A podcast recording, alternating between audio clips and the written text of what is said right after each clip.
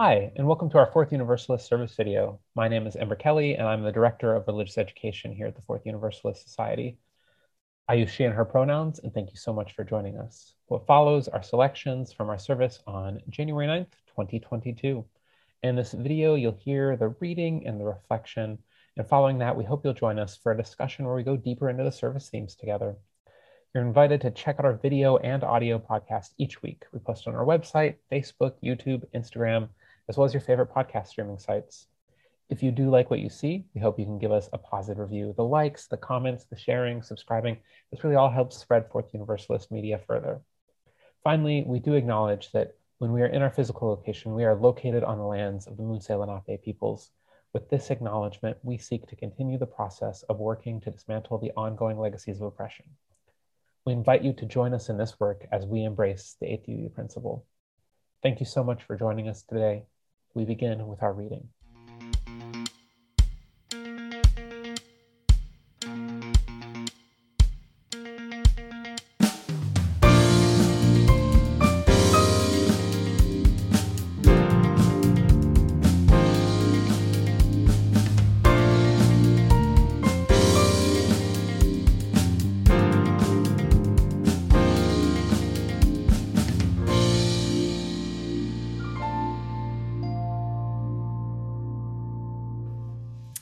Our reading this morning is an excerpt from Peace Education by Ian Harris and Mary Lee Morrison. Peace education represents a celebration of life rather than a support for the death bearing values implied in violent militaristic cultures. Peace education confronts the horrors of these images and presents a vision of a different nonviolent world. Peace education does not so much tell people what to think about the future, but rather how to think about the future. Peace educators help students to vision and then to plan for the future. They can point out to students the already existing peace loving aspects of human civilization and emphasize the dreams of those trying to create a better future. This type of education does not build upon one vision for the future, but rather attempts to create a multiplicity of visions to restore utopian thinking and to encourage imagination. In peace education classes, students examine how to take control of their own lives to work for a more humanistic society based on social justice and human rights with equality for all. They ask the question what kind of world do we really want, and what will it take to get there? Thank you, Liz. Long before I became a minister, I became a teacher. My teaching career unofficially began in Guatemala where I worked as a volunteer during their civil war in 1992.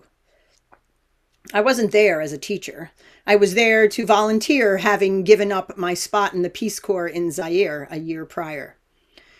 But I consider my time in Guatemala as the start of my career in education because it was during that time when I realized just how unjust the world is, and I felt called to change things. I had more than an inkling about this, of course, thanks to friends in high school, courses in college, and the campus activism I was involved in in the 80s. But being in Guatemala and experiencing on my very first day a procession of protesting indigenous women carrying signs asking, Where are our husbands? Where are our fathers? My eyes were thrust open. I learned right then about the desaparecidos, and my education continued. Whenever I was, I don't know, checked boarding or debarking a bus by a teenager with a machine gun, or when I'd see gunfire in the hills at night, or when I'd see missionaries working to save souls but not improve living conditions. During my time there, I had many conversations that opened my mind and my heart. And when I returned home, I did a deep dive into Guatemalan history to try to understand the roots of their situation. Many years later, I would learn that uncovering root causes are central to the practice of peace education and the act of peace building. Now, as many of you may already know, I discovered it was United States policies and practices in Guatemala and throughout Latin America that were directly responsible for the devastation that Guatemala and other nations experienced. Neo imperialism, greed, and violence had led to destruction, death, and long term destabilization. And of course, this was a pattern the United States government was quite good at wreaking havoc in other places than abdicating any responsibility to help in the aftermath. But here's the funny, and not like haha, funny, the milk smells funny, thing I uncovered. So much of the United States and other imperialist mindset nations' intervention in the world is done in the name of creating peace. And all these years later, with a PhD in peace education, I have to wonder how the heck are they defining peace? Now, peace is one of those words that trips people up. It's often viewed as too lofty or fluffy or utopian and impossible, or it becomes a relative concept that falls into that unclear trap of whose peace? Conflict, violence, and justice are also terms that folks struggle with. Many of us have diverging definitions of these big ideas peace and conflict and violence, which leads to confusion, more conflict, and oftentimes great acts of violence. World history is riddled with wars and oppressive systems and structures meant to, in the eye of the power holder, create peace and stability. But probably more accurately, just used to enforce silence and submission. But that is not true peace. In peace education, we provide and model a method of critically and systematically looking at issues to unpack assumptions, to identify root causes, and then creatively enter into dialogue towards transformation and repair. And to do this, we have to start with some real definitions. So, in peace education, we utilize a rather encompassing definition of violence one that feels connected to our first UU principle because it looks at harm in relation to dignity. Violence in my work is defined is as defined by the Swedish peace researcher Johan Galtung is anything that insults the dignity of another being. And thus, it is not limited to just physical violence most people conceive of violence as direct violence. The, har- the direct harm by an actor or actors, also known as personal violence. But most direct violence occurs due to the feelings of marginalization and despair and repression and desperation created by our structurally violent world.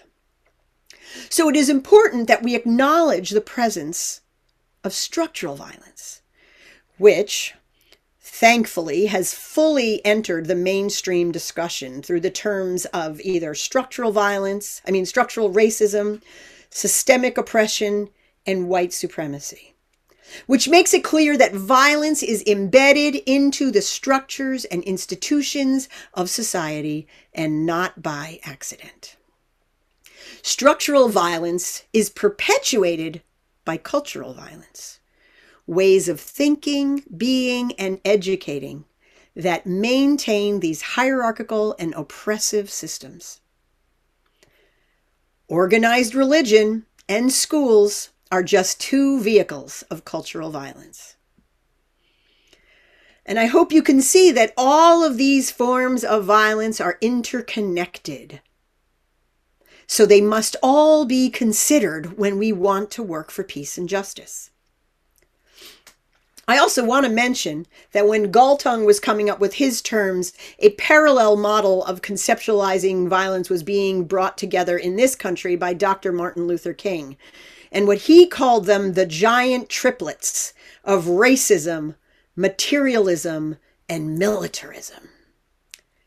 Once again, these three are all structural forces that propagate violence. But in both these cases, we have to see that these violence triplets need to be seen before we can have lasting and true peace. So, while it's not a cheery thought, peace educators like myself tend to start everything we do with an assumption of violence in some form. Conflict and harm are always present. But it's how we look at conflict, oppression, and harm that makes it possible for us to not just create an illusion of peace or a temporary band aid mollifying version of peace, but rather true peace. But what is this true peace? Peace research uses the terms negative peace and positive peace. Negative peace is taking away of the directly bad violence, thus, the removal of all the direct or personal violence. So, yeah, ending wars and interpersonal violence in all its form is a good thing, but that's only a start. Actually, I'm going to grab my mug, oddly enough, happens to have the word peace on it. Hmm, I wonder if I planned that. And use this as an example. So imagine that this cup is filled with all this violence and harm, right? We have to empty all that harm out. And now we have what's called negative peace, the absence of these structural forms.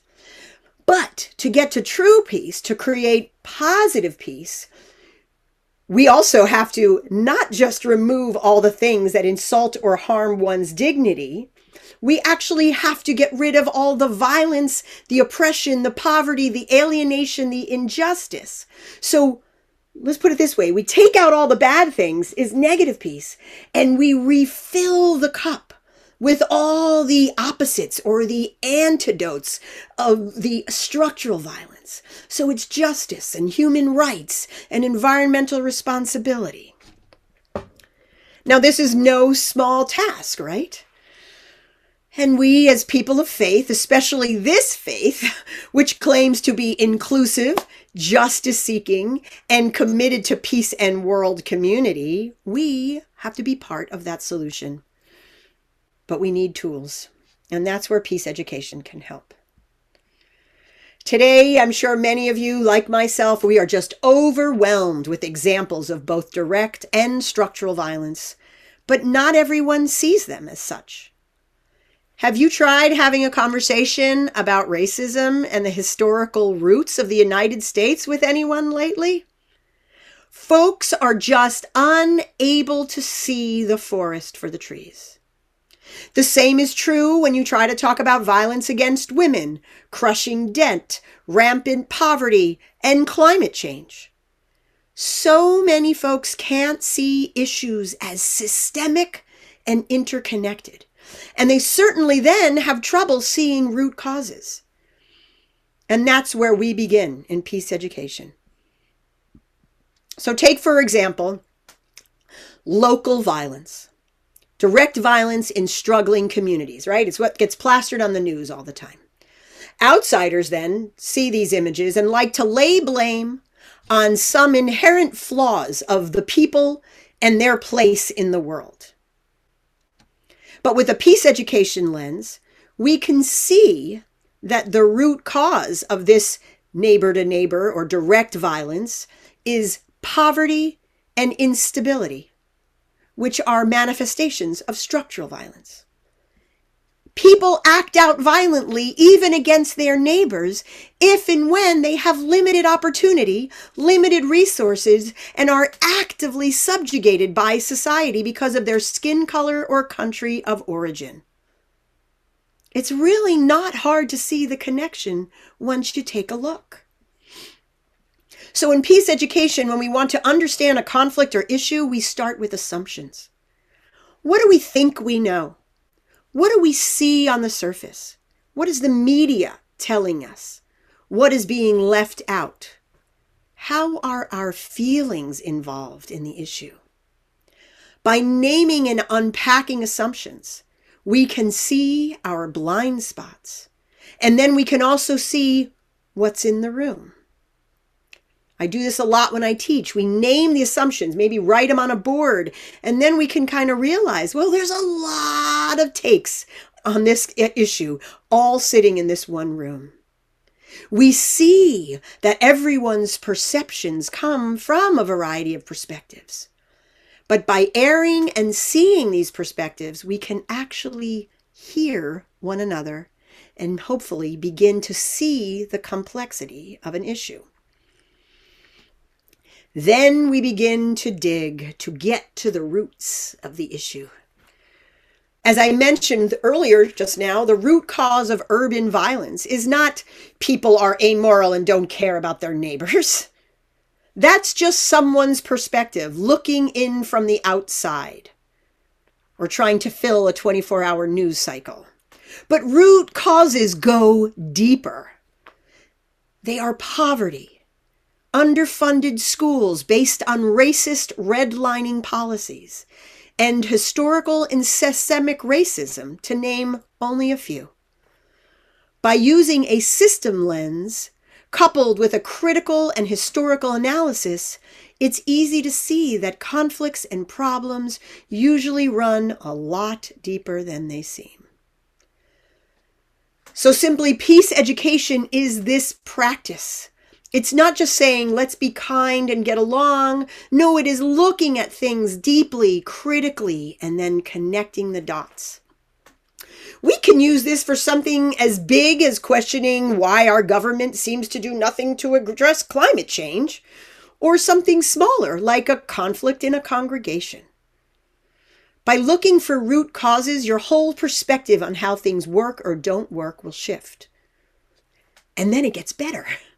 Because when we begin to see problems through this interconnected lens, we have so much more to work with when it comes to generating ideas to transform or change things. Now, peace education is futures oriented, meaning that even though we examine the past to understand a situation and the present, obviously, we develop solutions that help to create the future we wish to see. Now, I like to use the three core values of peace education to frame all my work, whether it's teaching or ministry.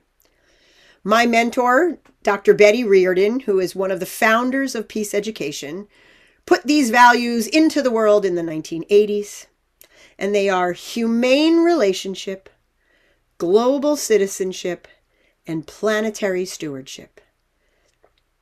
As you use these values are entirely consistent with our principles.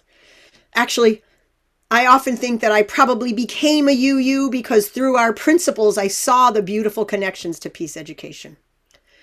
But how can we, how can we embody these values? Humane relationship is calling us to treat one another with dignity to value one another's inherent worth, to recognize human rights as universal, and to work to ensure that all people, and I would say all living things, feel seen and heard and valued and protected. Global citizenship is the reminder that none of us is isolated or superior, that we are all citizens of Earth or better yet, citizens of the cosmos.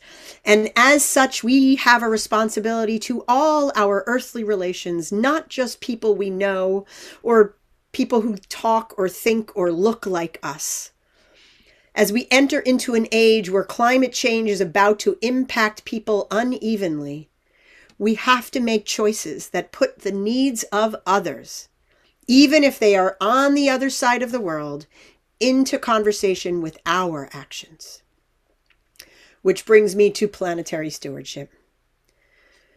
We have one planet, one interconnected web of all life of which we are a part, and thus we must care for it. Much like the giant, sorry, much like the violence triplets are interconnected, so too are the core values. What would it be like to live your life, to teach our children, to run our congregations, to do our jobs with these core values and these peace ideas front and center in our minds and hearts and bodies. I invite us all to try. Many years ago, Gandhi said, We must be the change we wish to see in the world. I believe that traveling through the world with a peace education perspective can allow us to do just that we can live the world we want to see into creation. And we did this at Fourth U about 10 years ago. I want to close my sermon with a video about actually, it was 11 years ago. I was working with the children of Fourth U and I was volunteering in RE, and we created a video about creating a peace system and what it would take. And I know you, you kids are special because they get it on a different level. But they, I want to share the video uh, with you now.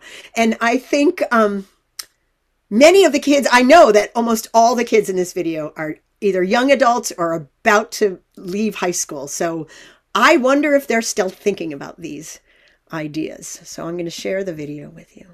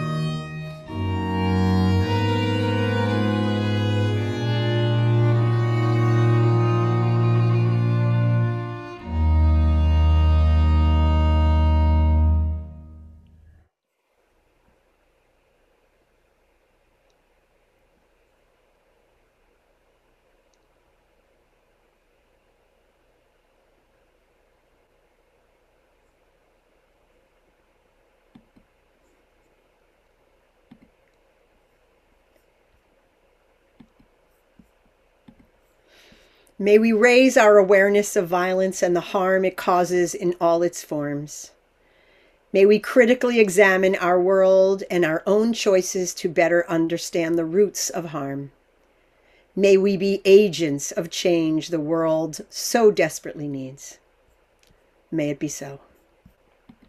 It's so great to once again sit down with the Reverend Dr. Leonisa, one of our affiliate ministers who is covering for Reverend Schuyler uh, during his family leave. And Reverend Leonisa, I love this message.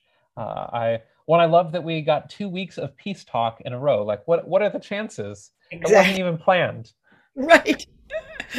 I know. Me too. I thought, huh, we didn't even talk about this. I guess we both we're all feeling it, so that's good.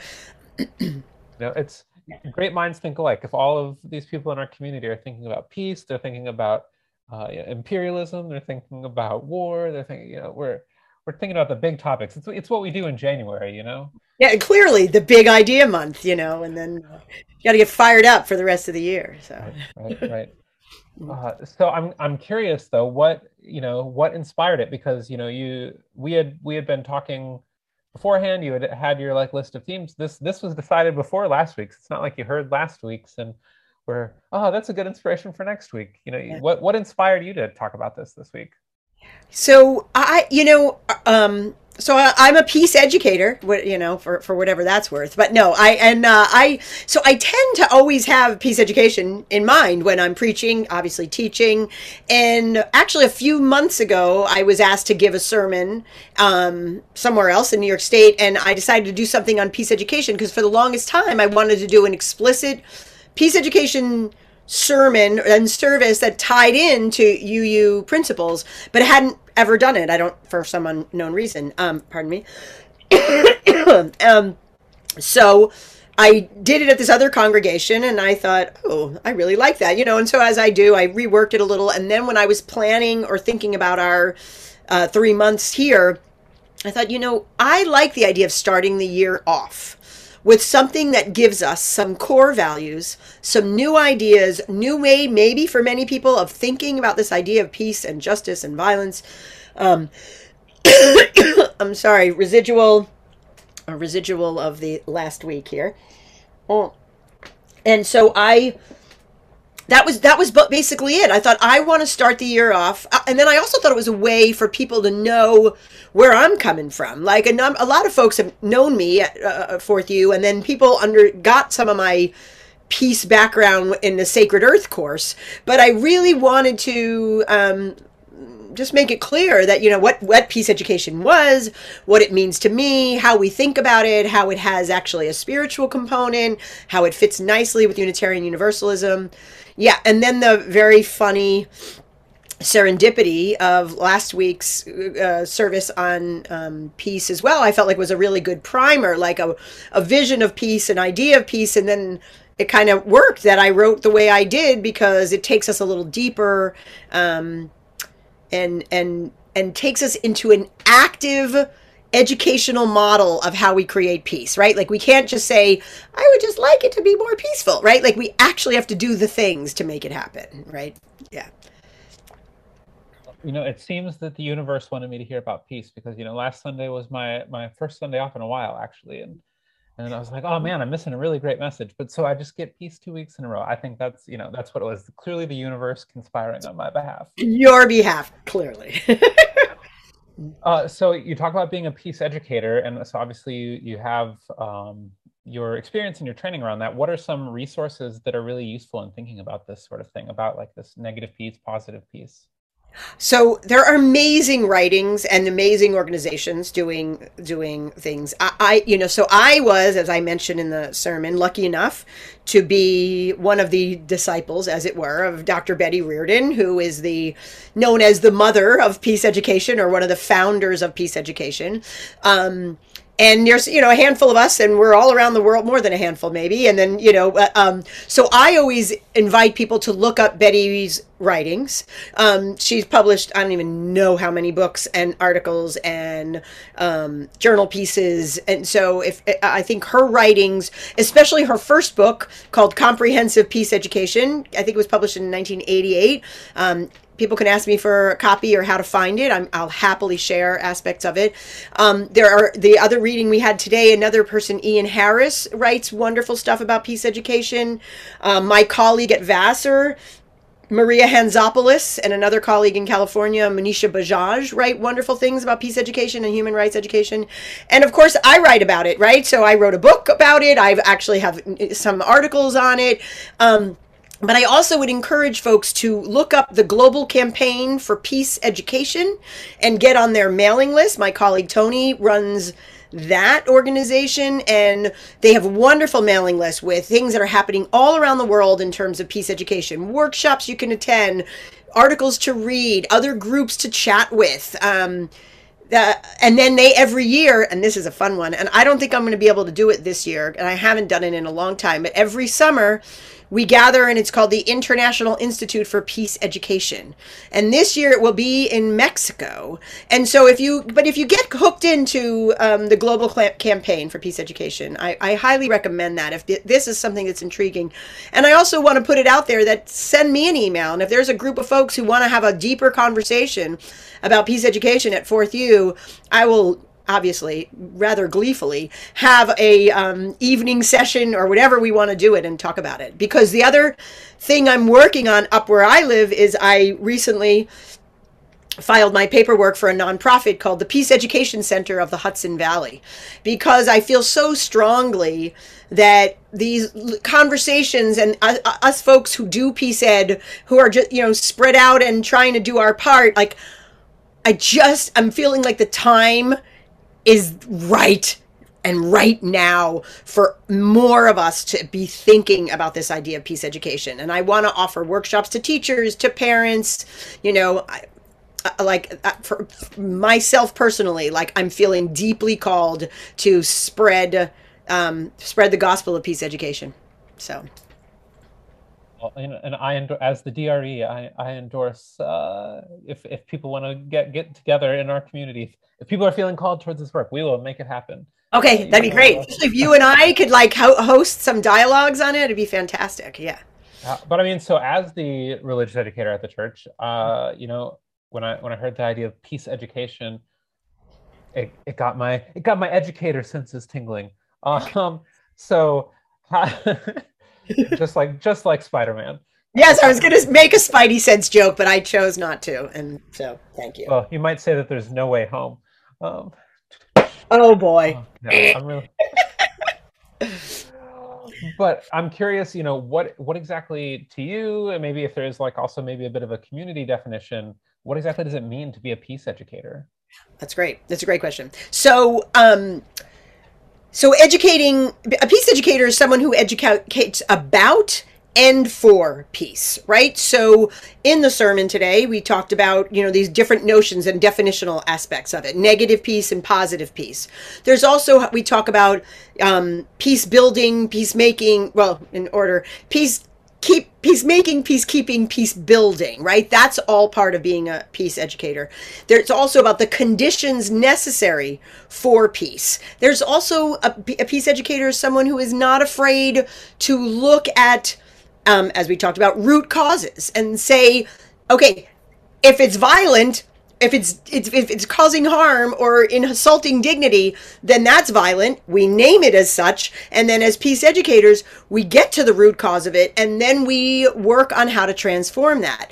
And so the peace, edu- educating for is also in how we peace, like you can't uh, how we teach. Sorry, you can't like just say be more peaceful or be nice to each other, right? Because it, you know it's completely non-contextual and then it's and it's non-transformational. So peace education is very much about the pedagogy we use which allows learners to look at assumptions to see root causes to look at things from multiple points of view right? Like what i often call and i think i might have said this a couple of weeks ago or something is the fly eye perspective right? We can't just look at it from our positionality. We got to look at it from all these different ways of being and knowing and then say oh so that problem is probably far more complex right? So it's not about indoctrination. And and as an educator for 30 years like most of education is really about indoctrinating. Here here's this thing read this thing spit back the thing and now i've educated you. Peace education is like eh, nope not that's not how it works right? It's more like we look at issues concerns ideas pro- problems and we analyze them we look at assumptions we look at causes and then we look at how do we transform it? Is it a personal thing we have to change? Is it uh, communal? Is it interrelational? Is it societal right? And then what are the steps we take to change those things? But ultimately a lot of it um, has to start here right? We have to see the world differently. We have to connect the dots. So in peace education we are very keen on connecting those dots so that we don't just see things, you know, one way. It's like the, you know, the rest of the story. We have to get the rest of the story and we have to, um, and invite learners into deep sharings and questioning, questioning the status quo, questioning what they've been taught, questioning what we think. And that's why it can happen at any age. You can do it with four year olds and you do it with 45 year olds and 90 year olds, right? Like we all have something to learn, right? We can all always shift our perspective. But I loved, um, I, I mean, I feel like I probably, at some point in seminary, I probably heard negative, positive peace. Uh, but this felt like it felt new to me when I was hearing it uh, for for this message, and it reminded me of back during like the the Ferguson uprisings with uh, Michael Brown, um, and uh, when I was posting things on Facebook, and people would be like, "Oh, you know, but they're rioting," um, and uh, I would always I would pa- passive aggressive Bible posting. my it's my evangelical background coming through.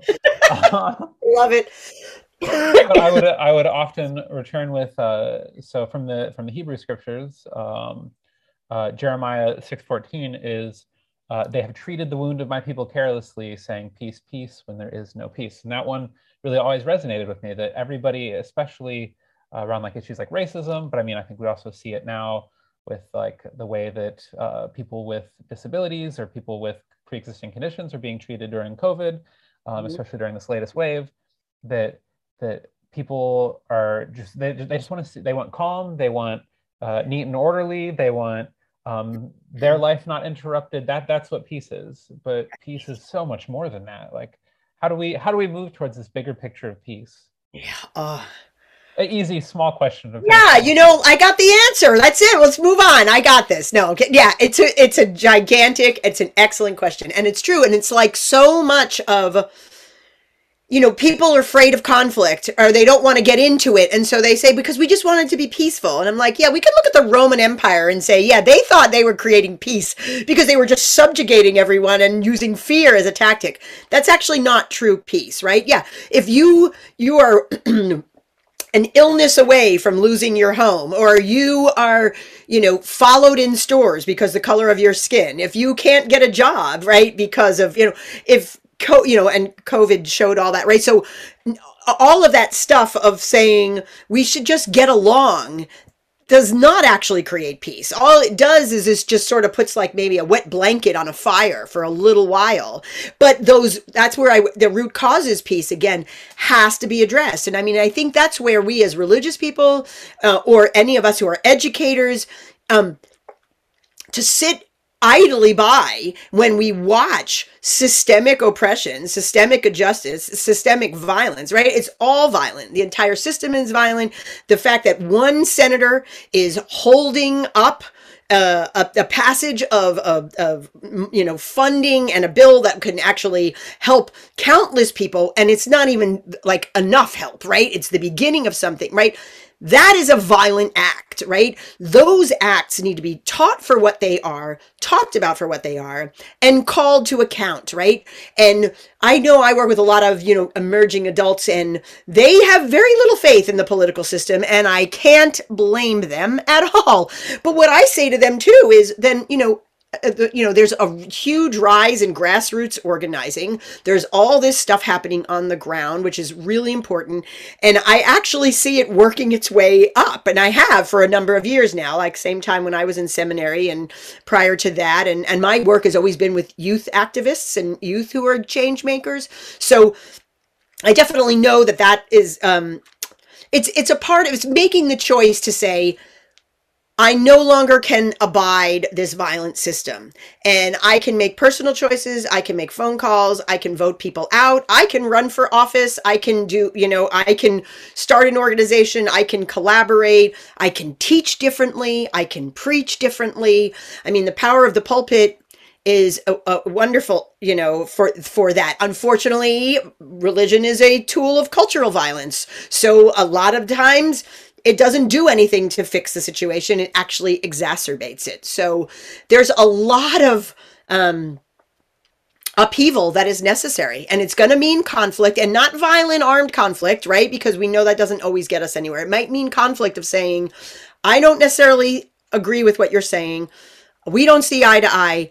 How do we get to a place though where we could talk about this issue? And that's where I'm a firm believer in if we get to root causes, we can talk about the issue. Because like you were talking about like upright, you know, um, riots, completely justified riots, but other oh, people see them as th- that is violent, but they can't see the murder of a black man as the violence that is the root cause of that violence.